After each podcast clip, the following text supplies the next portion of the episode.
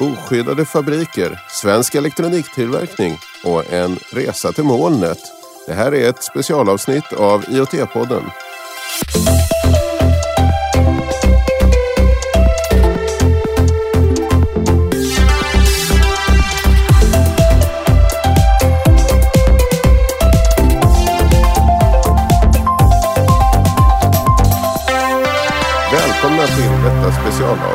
Av IoT-podden från Ny Teknik. Jag heter Fredrik Karlsson och är redaktör på Ny Teknik.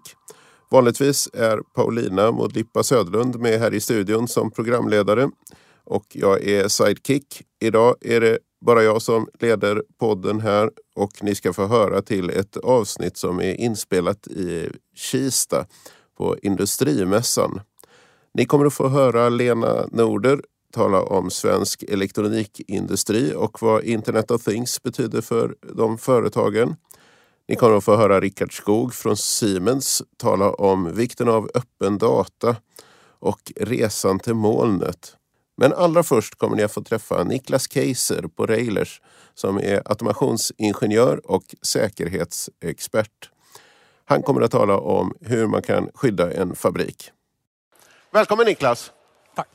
Du har varit med i IoT-podden förut faktiskt. Jag var och hälsade på er i... Det stämmer bra. Det stämmer bra. Ja. I, i eh, mars. Ja, kanske inte alla känner till EU din eh, läskiga eh, känsla för att eh, spå framtiden också. För, eh, jag besökte dig och du pratade om en eh, stor attack som skulle kunna inträffa. Och, eh, om man lyssnar på det nu i efterhand så skulle man faktiskt kunna tro att den här WannaCry-attacken redan hade inträffat. För er experter, var det så självklart att det här skulle hända? Mm, ja, det var det. Alltså, det var mer frågan om tid. Sen hände det en gång till. Så att, eh, och det nog var frågan om det händer igen och igen. Så att, eh, sa ja. Det, frågan, det, det var förväntat. Sen exakt hur och när, det är svårt att säga. Men, men det kommer nog hända igen. Det, det kan, jag törs jag ändå törs jag lova här. Att det kommer vara säkert något liknande och kanske till och med ännu värre. Var otur, så att, eh. Ja, tycker du att vi andra är naiva inför det här? Eh, eh naiva vet jag inte, men det kanske... Det är, det är rätt komplicerat, så att, så att, eh, och det är lätt att bli bekväm och vi blir beroende av tekniken. Bland annat så, eh, jag, vet inte, jag såg i morse, min, min farsa skickade mig ett WhatsApp-meddelande att det var störningar på, på, på, på, på tågen. För det var överbelastningsattack eller någon typ av störning på nätverket där. Så att vi är väldigt beroende av tekniken också och vi blir mer och mer beroende av det. Så att, eh, eh, na- naiva vet jag inte, men vi har ett, ett eh, system, det är mer och mer komplext, så skulle jag säga. Ja. Okej, ska vi börja med riskerna? Vad, vad, vad ser du? Vad är, om vi pratar om svensk industri nu. Ja. Eh, vad är de största riskerna ur IT-säkerhetsperspektiv? Det finns ju lite olika, olika aspekter på det här, men eh, vi har ju gått ifrån att kanske man tror att man, man ska bli kapad, eh, alltså att man är intresserad av företagshemligheter, till att egentligen man vill det som WannaCry, vet alla vad det är för någonting? Det var ett, ett, ett kryptovirus som, som i princip kapade din dator. Och det spelar inte så stor roll om, om din dator tillhör, eh, om du styr ett vattenkraftverk eller om det är datorn här på scenen eller det är regeringens dator. Man vill, man vill bara fånga så många datorer som möjligt och kidnappa dem för att få en lösensumma. Och med våra industrisystem så ligger vi lite efter i, i uppdateringarna av säkerhetspatchar till exempel som gör att de är mer sårbara för det här. Eh, sen finns det även då, i och med IoT, eh, moln och så vidare, så blir vi ju mer beroende av uppkopplade och vi har, vi har så att säga, attackytan har öppnats upp sig. Förut så var våra system mer instängda, vilket gör att vi, vi blir mer känsligt också just så att säga. Och har, helt plötsligt har ju så att säga, våra industrisystem blivit en del av ett slags globalt slagfält också. Så att, eh, så att även, det är inte jättemånga, men det finns ett gäng olika exempel på det här när, när stater ger sig på, på infrastrukturen också. Så, att, eh, så det är lite olika aspekter på det här. Just det. Om jag har förstått det rätt, för många brukar ju säga att industrin har varit uppkopplad eh, länge, men ofta har det ju då varit i slutna system eh, tidigare. Är, är det inte så att det är relativt nytt ändå att industrin ligger helt öppen mot en Jo, allmän IT-miljö? Där, där är det. alltså det. Är, eh, man säger, mängden uppkopplingar har väl ökat och eh, själva den eh, exponeringsytan, om man säger så, den har ökat väldigt mycket. Ja. eh, Och, ja, förlåt. ja, men vad, vad, vad, gör man då? Ja, vi måste börja arbeta med det framför allt. Kanske vi kanske måste börja med det aktivt med det. det. Vi kan inte bara sitta med en burk och tro att det löser utan vi kanske även måste, det, blir, det blir en liten klyscha men det är, en, det är, det är en process och inte en produkt. Så att, så att det, men sen är det, det är många lager som måste på. Det är, det är den svagaste länken där det brister så vi måste, måste bygga lager på lager på säkerheten. Inte bara, det är inte bara en enda lösning. Så att det, man måste jobba aktivt mer och vi kanske börjar, börjar fundera på att, att vi kanske måste ha människor som, som jobbar med det här på, på heltid och på ett djupare sätt än vi haft tidigare. Vi kan inte bara förlita oss på en, en teknisk utrustning. Nej. Så vad ska man göra? Om du nämner några konkreta saker, som man, eh, hur man jobbar med detta? Alltså, om man tänker industriägare här till exempel. Ja. ja. Så om vi tar det mest kritiska då, vill att man ska patcha sina system, Windows-patchar. Vilket vi i industrin har, har jag stöter fortfarande på system som aldrig är patchade och just den här WannaCry som var, den använder en sån, sån svaghet i systemet. Så det, det börjar där. Och sen, eh, jag åker runt och gör mycket systemanalyser, alltså rent, jag kollar att styrsystemen är installerade funktionellt på ett bra sätt. Jag behöver nästan aldrig veta ett lösenord, för jag kan dem ändå. Eh, det är standardlösenord på allt. Eh, så vi har ganska många lågt hängande frukter vi kan börja med. Du kan lista ut lösenorden som ja, fabrikerna har? För det, det, det, det, det, är det som är, det går till och med att slå upp på nätet. Så att, eh, jag, kommer, jag, kommer, jag kommer få göra lite reklam för mig själv. Efter det här så kommer jag dema lite hur man gör och då kommer jag visa bland annat de här grejerna. Då visar du hur man tar sig in i en ja. industri? Yes. Okej. Okay. Ja, och du, om du ändå som är en god människa här klarar det här så ja. undrar jag var uh, ondskan måste ha lätt att ta sig ur. Den som vill ett system illa.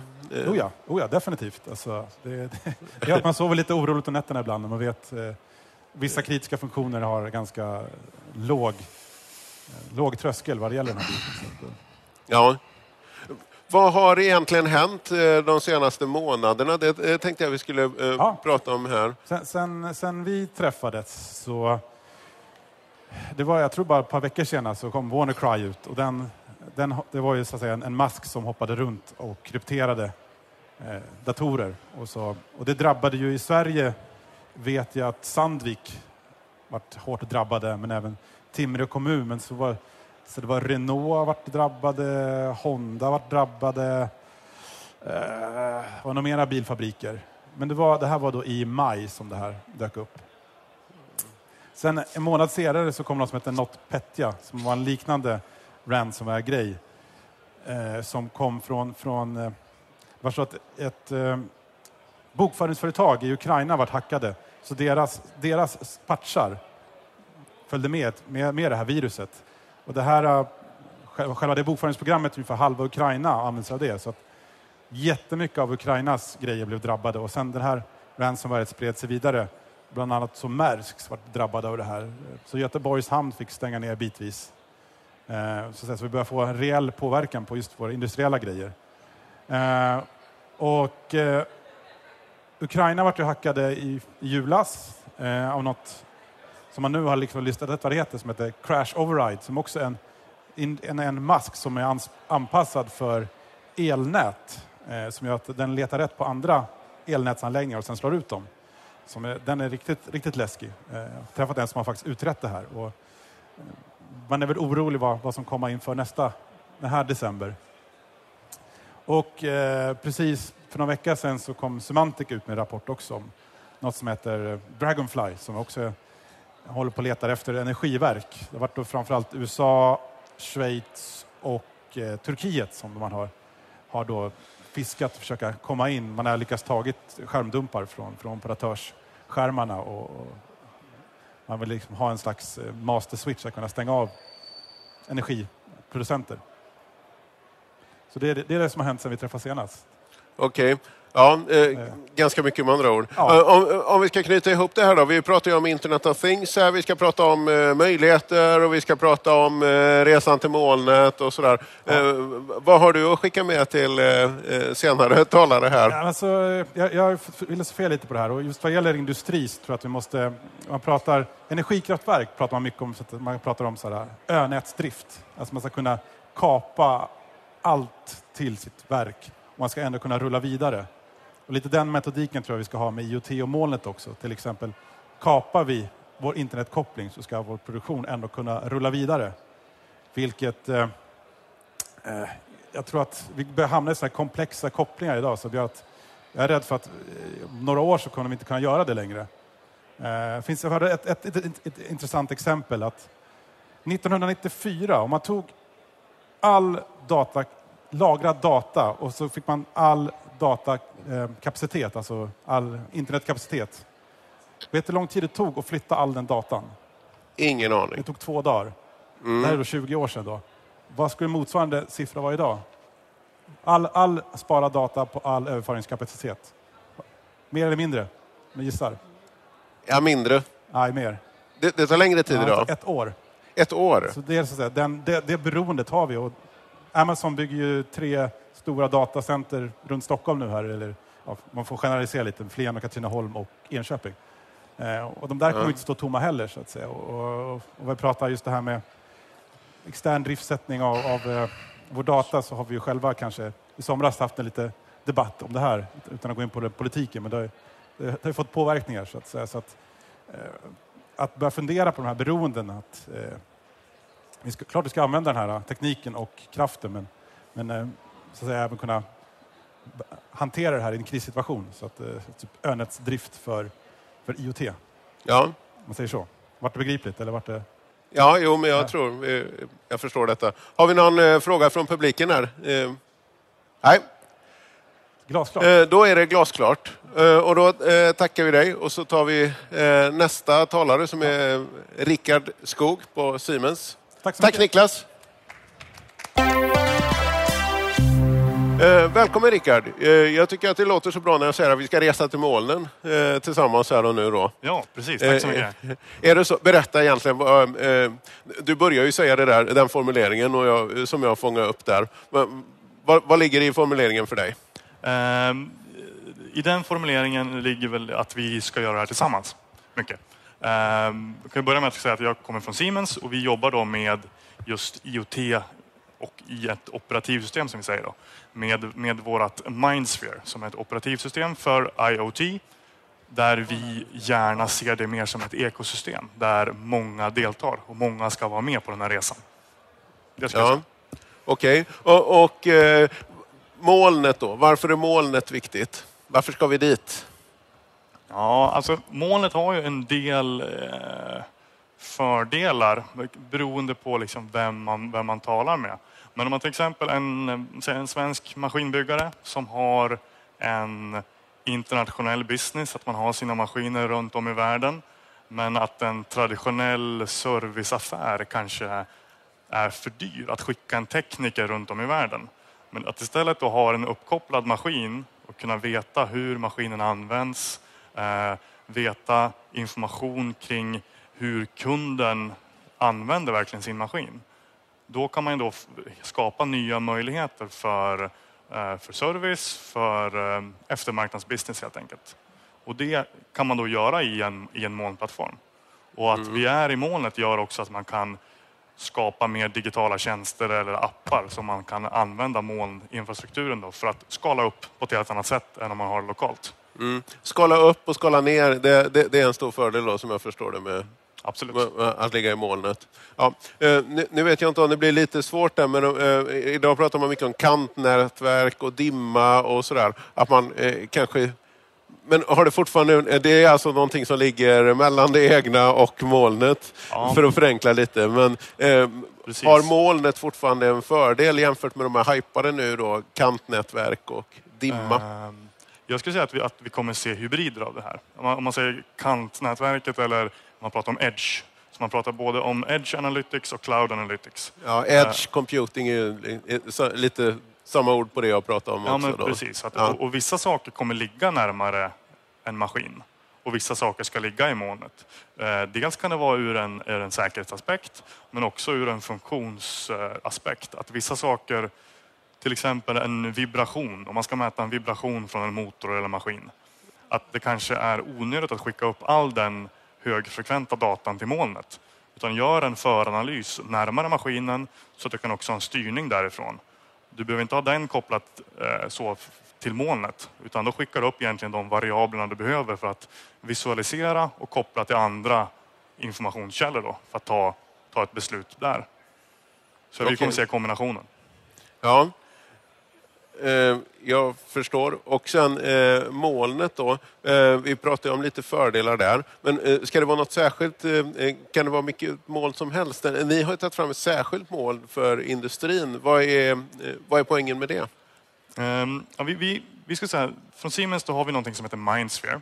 Och det är någonting som vi säger ett molnbaserat operativsystem.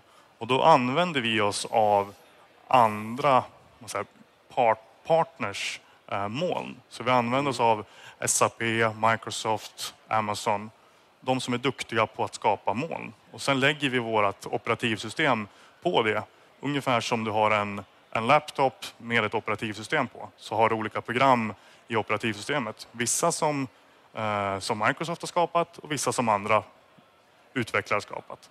På samma sätt i vårt operativsystem så lägger vi det då, då på olika typer av moln beroende lite grann på vad kunden vill ha. Och så skapar vi applikationer i operativsystemet där vi är experter. Vi skapar till exempel då appar, digitala tjänster mot våra system, mot våra tåg, mot våra vindkraftverk, turbiner och så liknande. Men vi bjuder även in då maskintillverkare att bygga sina egna appar, eh, utvecklare att skapa sina appar, slutkunder att skapa sina appar, eh, digitala tjänster. Så det blir det här öppna operativsystemet. Just det. Det, det har jag förstått det är någonting som du uh, pratar mycket om då, att det ska vara öppet och sådär. Uh, varför är det så viktigt? Du pratar om tillsammans också. Ja, men det är det här liksom, hela en, så här, ekosystemstänket. Att det finns många olika aktörer, många olika eh, expertiser och kunskaper. Och alla är inte bäst på allting. Eh, till och med Siemens är så att vi, vi är inte experter på allting. Så vi, vi, för att det här ska funka och för att man ska vilja vara, vilja vara delaktig i den här typen av ekosystem så måste det vara öppet. Och det måste kunna gå att flytta information till andra molnplattformar eller till andra system och det måste kunna vara, man måste kunna vara delaktig om man säger så. Ja. Uh... Okej, men finns det inte eh, risker med det? Och då tänker jag inte IT-säkerhet, utan om vi börjar med eh, just synpunkten där. Att allting ska vara så öppet och så. Har man inte företagshemligheter och sådär? Um, ja, alltså konkurrenssynpunkt, absolut. Eh, man säger, konkurrens kommer det bli och det kommer bli en ny typ av konkurrens. Men inte på grund av att eh, riskerna är att, med, man säger, informationen. Om vi säger att man skickar upp data från en fabrik eller från en maskin till Mindsphere då, eller en sån här typ av plattform. Eh, då är ägandeskapet väldigt viktigt av informationen. Och vi, vi säger då från Siemens att det är alltid kunden som äger datat. Och vi kommer inte åt den om inte kunden ger tillåtelse. Och det gör då ingen annan heller. Så att informationen är säker så. Ehm, men sen absolut, konkurrens kommer det bli, men det kommer det bli mer konkurrens om tjänsterna, de här digitala tjänsterna. Så jag är övertygad om att vi kommer se helt nya spelare på grund av de här molnplattformarna i industrin. Eh, att det kanske inte är säkert att det är de som gör hårdvaran som är de bäst, bästa på att leverera en digital tjänst. Förhoppningsvis tror de att de är det och de kommer göra allt, men det kan komma en från sidan också. Så att vi kommer mycket väl kunna få se en, eh, en Uber eller en Spotify komma in industriellt på grund av sådana här ja. plattformar. Ja, men vi är ändå beredda att släppa in dem menar du med eh, öppna data och så här som du har pratat om? Eh, jag tror att vi måste. Jag tror att vi måste. Ja. Eh, jag tror att öppenheten är någonting som vi som kommer bli den nya standarden på så sätt. Att kunderna idag, men framförallt i framtiden, vill inte och, och, vill inte bli inlåsta. Utan man vill kunna använda nya typer av tjänster. Tekniken finns ju där. Och då varför, varför inte kunna utnyttja en expertis, en startup till exempel, som har en ny idé. Men mm. kan de lägga sin nya idé, sin nya tjänst i en, i en plattform och kunna sälja den där, ja, varför ska vi inte kunna köpa den? Där? Okej, okay. om vi nu går över till IT-säkerhet då. Eh, tidigare var ju industrin eh, uppkopplad, det har den varit i eh, många eh, år. Men eh, tidigare då eh, ofta slutet, automationssystem och sådär. Nu säger du att man ska till molnet. Mm. är det inte stora risker med det? Alltså, absolut finns det, finns det risker och det är absolut något man ska ta, ta i beaktning. Eh, lite grann som Niklas var inne på tidigare, att man ska fundera över vad är det man kopplar upp för någonting. Absolut. Vad är eh, affärskritiskt? Vad, vilka funktioner eh, är mer kritiska för verksamheten och sådär. Eh, men det gäller ju då att hantera det här på ett, på ett bra sätt. Till exempel som vi tänker oss är att det information går upp till molnplattformen men det är inte styrning ner. Så att eh, i ett fabriksnätverk till exempel så öppnar man upp för utåtgående trafik men inte för att trafik kommer ner igen. Så vi kan inte styra, vi kan inte styra kärnkraftverket från molnet till exempel. Eh, och det, det kanske vi inte ska göra heller. Nej, det är bra om ingen annan styr kärnkraftverket. Eller hur? Som inte ska det. Som inte ska det. Ja, och, och det finns sätt att eh, skydda sig där menar du? Absolut. Det. Att någon annan styr ens eh, ja, fabrik.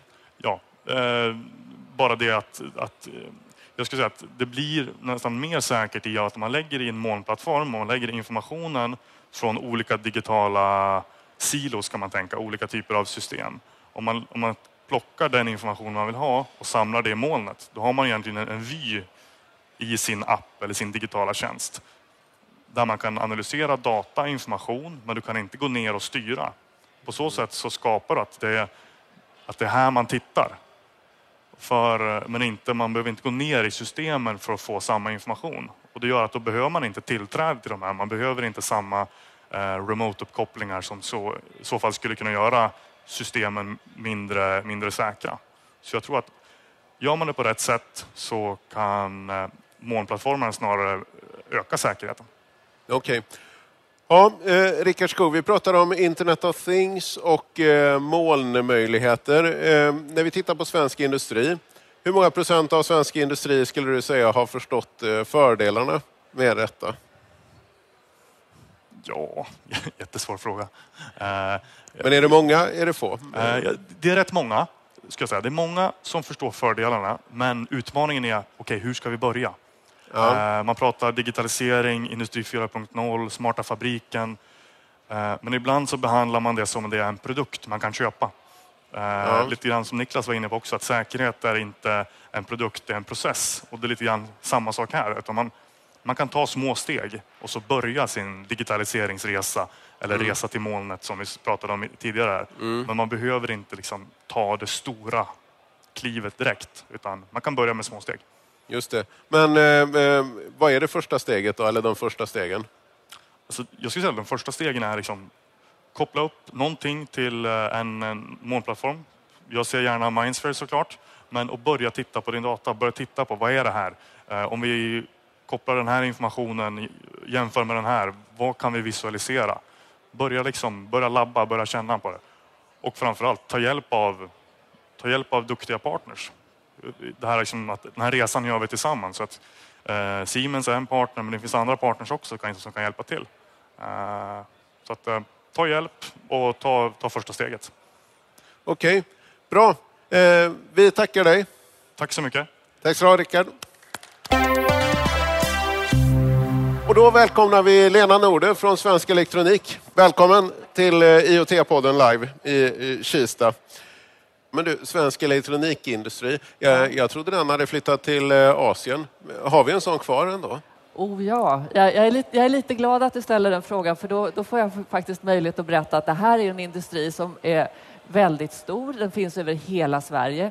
Vi gjorde faktiskt i samband med att vi eh, var med och startade upp ett eh, strategiskt innovationsprogram, Smartare elektroniksystem, så gjorde vi också en kartläggning för vi sa oss det att vem kan idag egentligen säga hur stor är elektronikindustrin? Det var lite grann som att fråga hur långt är ett snöre? Så att vi satte oss ner och eh, gjorde en kartläggning av det här. Och om, om man definierar kärntruppen, alltså de som framställer elektronik. Nu börjar det här vara en uppgift som har några år på nacken, men då var det alltså ungefär 3 500 företag i hela Sverige som omsätter ungefär 153 miljarder. Så att det här är ingen liten industri och det är en rackarns skicklig industri. Alltså Sverige är ju ett teknikland i världsklass. Man kan ju titta på i stort sett vilken sektor som helst så har vi svenska eller åtminstone ursprungligen svenska företag som ligger i täten. Eh, jag menar, vi kan, ja, Atlas Copco, Ericsson, Volvo, alla de här. Och de vad ska jag säga, supportas ju utav denna enorma flora av elektronikföretag som hjälper dem att genomföra det här och förbättringar. I, elektroniken är ju en möjliggörare av nya funktioner på alla områden. Internet och things inte minst. Ja, eh, klarar man att eh, tillverka eh, konkurrenskraftigt idag, alltså i Sverige?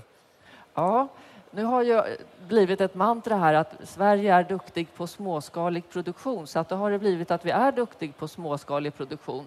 Själv är jag uppfattningen att det där är lite grann en myt. Det, det vad behövs för att göra effektiv produktion? Ja, det behövs stabilitet, det behövs kompetens och det behövs billig el. Har vi det i Sverige? Ja, det har vi. Men vi lät industrin flytta iväg för att alla trodde att det, var, det skulle vara mycket bättre om man gick österut. Nu börjar fler och fler konstatera att det är lika dyrt där som här. Löne, lönekurvan i Kina har ju gått upp dramatiskt. Så att jag tror att det är många som, och det säger många också, att vi har kvar produktion i Sverige därför att det är billigast och bäst att ha det här. Och en del flyttar ju till och med tillbaka. Ja, ja. Okej. Okay. Ja, eh, och när vi då pratar om Internet of Things då, eh, har du några exempel på eh, hur man i svensk, dina medlemsföretag jobbar med Internet of Things? Ja, inte, om man säger så, dels har vi det här med sensorer och allting som man vill och det är ju någon, åh, jag, jag blir nästan eh, övermäktig när jag vill berätta allt på en gång. Men det är ju så många områden där det här spelar roll och våra medlemsföretag är med och utvecklar. Alltså det är ju alla upptänkliga. Alltså medicinteknik kan vi ta som ett exempel. Det här att kunna övervaka en hjärtoperation så att man vet är den lyckad redan innan vi syr ihop istället för att patienten behöver komma hem och två veckor senare upptäcka att nej fasen det där gick ju inget bra, vi måste öppna igen. Där går man alltså in med elektronikens hjälp och bevakar och övervakar. Vi har ju hela området processindustriell automation. Alltså det här, hur gör man kostnadseffektiv produktion? Hur ser man till exempel till att man kan göra planerat underhåll istället för akuta avbrott? Och det är också sensorer som sitter någonstans och talar om att nu är jag för varm eller nu är jag för kall eller för blöt eller för torr eller vad det nu är och säger till att nu den här delen behöver bytas ut och så kan man göra det planerat och sparar enormt mycket tid och resurser istället för att behöva göra akuta avbrott. Så att det finns inom en mängd områden och medicinteknik är ju ett, ett starkt växande område och fordonsindustrin. Jag menar, vi kör ju snart omkring med, med datorer snarare än datorer med hjul på än att det är det här plåtskalet får ju mindre och mindre procentuellt värde utan nu är det verkligen elektroniken i bilarna som är möjliggöraren för, för, framtiden. Ja, eller så är det den som kör bilen till och med. Till och med det. Så kan vi ja. sitta och läsa tidning och lösa korsord och lyssna på podd och lite annat skojigt. Ja, ja, ja. Ju, där har vi IoT-poddens eh, framtid, det hör jag. Ja, men, men eh, alltså, eh, vad gör då svenska... Vi, vi pratar om de här användningsområdena och så, och det låter ju intressant. Och medlemsföretagen då, de, vad i denna kedjan är det de står för? Ja, till exempel, alltså, som jag sa, våra medlemsföretag finns i alla kedjor, men om vi tar till exempel på utvecklingssidan, där är det ju att vara med och utveckla. Om man har en, en, en utmaning, till exempel vi vill ha ett... Eh, ja, ska vi, ska vi ta någonting inom... Ja, men vi, vi, ett, ett, nej, fel, jag ska inte ta det exemplet. Jag ska ta ett, ett eh, medicinteknikområdet. Vi vill till exempel att... Eh, vi vet att vi, allt fler blir allt äldre. Eh, det är en utmaning. Hur ska vi kunna hantera det? Jo, då vill vi kunna ha så mycket som möjligt av vård och tillsyn i hemmet. Eller åtminstone att vi inte behöver ha människor som springer och kollar utan då har man till exempel sensorer som säger att ja, nu har, nu har eh, min mamma eller min mormor tagit sin medicin för det, jag, jag har fått i min app här att hennes elektroniska pillerburk har tömts och hon har tagit sin medicin så jag vet det. Alltså det är såna, den sortens utveckling och då kommer någon och säger vi vill kunna göra en sån här burk som pratar med min telefon som talar om för mig att min mamma har tagit medicinen. Och då kan man åstadkomma det genom att prata med ett utvecklingsbolag som säger att hmm, då behöver ni det här, det här och det här och hjälper dem att, att realisera sina, sina visioner och sina drömmar och sina produkter och förbättra. Ja, ja. Så det, och det handlar ju i, i, alla led. Sen handlar det om att välja rätt komponenter så att man väljer de komponenter som finns på marknaden även nästa år och året därefter så man inte går in i en återvändsgränd och upp, uppfinner en produkt och tillämpar och konstruerar den och så upptäcker man att jädrar, de där komponenterna tog ju slut. Ja, men hade du pratat med distributören som känner till marknaden för komponenter så hade de vetat att den där är inte bra utan det är den här du ska gå på för det här är, är framtidens komponent. Den är billigare, bättre, säkrare, har en längre livskraft och vad det nu kan vara. Så att i varje led finns det aktörer som hjälper till att till, konstruera på bästa sätt, sätta rätt grejer på så att du har bästa komponenterna, bästa sensorerna. Eh, även producera det på rätt sätt så att det blir billigt. Och där är det ju jätteviktigt med den här dialogen. Och det är ju någonting som vi adresserat som en utmaning för branschen, att ha en bättre värdekedja, att ännu bättre, ju bättre vi kan samverka i värdekedjan, desto fortare kommer produkterna och rätt produkter ut på marknaden. Okej, okay. så eh, kan man säga, tolkar det rätt, att det är egentligen då att Internet of Things har ju inneburit eh, eh, att svensk elektronikindustri kan se ljusare på framtiden ja, än vad man alltså, har gjort innan? E-, efterfrågan är ju enorm för att om, om vi lyfter blicken lite grann, vad, vad det här handlar om ytterst och vad, vad som driver det hela, det är att vi alla vill vi vill ha en hållbar värld, vi vill ha bättre miljö, vi vill att saker och ting ska bli billigare, roligare, säkrare, snabbare.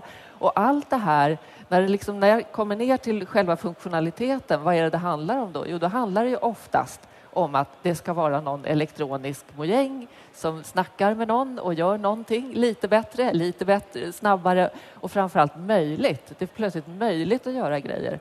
Om man tittar lite framåt på, på, ett spännande teknikområde som ju ligger i framkant och där Sverige ligger långt framme så är det till exempel tryckt elektronik och, och, smarta textilier. Det här att elektronik finns på helt nya material och ska, helt ska, nya funktioner. Ska vi bara stanna där? Jag vet inte om eh, alla vet vad tryckt elektronik är. Eh, jag tycker det är lite svårt själv. Eh, vad är tryckt elektronik?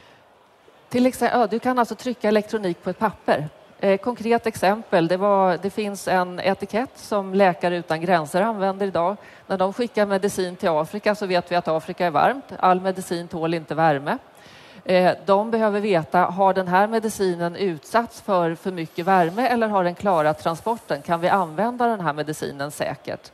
Och då genom att ha en etikett med sensorer och sändare och alltihopa på så, så säger de det att då, då känner den av hur varmt har jag haft det? Och sen talar den om på en display på, på etiketten att jajamän, jag mår bra, det gick fint det här, jag är, jag är användbar. Eller nej, jag har blivit för varm. Och den här kan man även prata med trådlöst, men även på plats, att man inte är beroende av, av molnet, för det är inte alltid det funkar i alla lägen.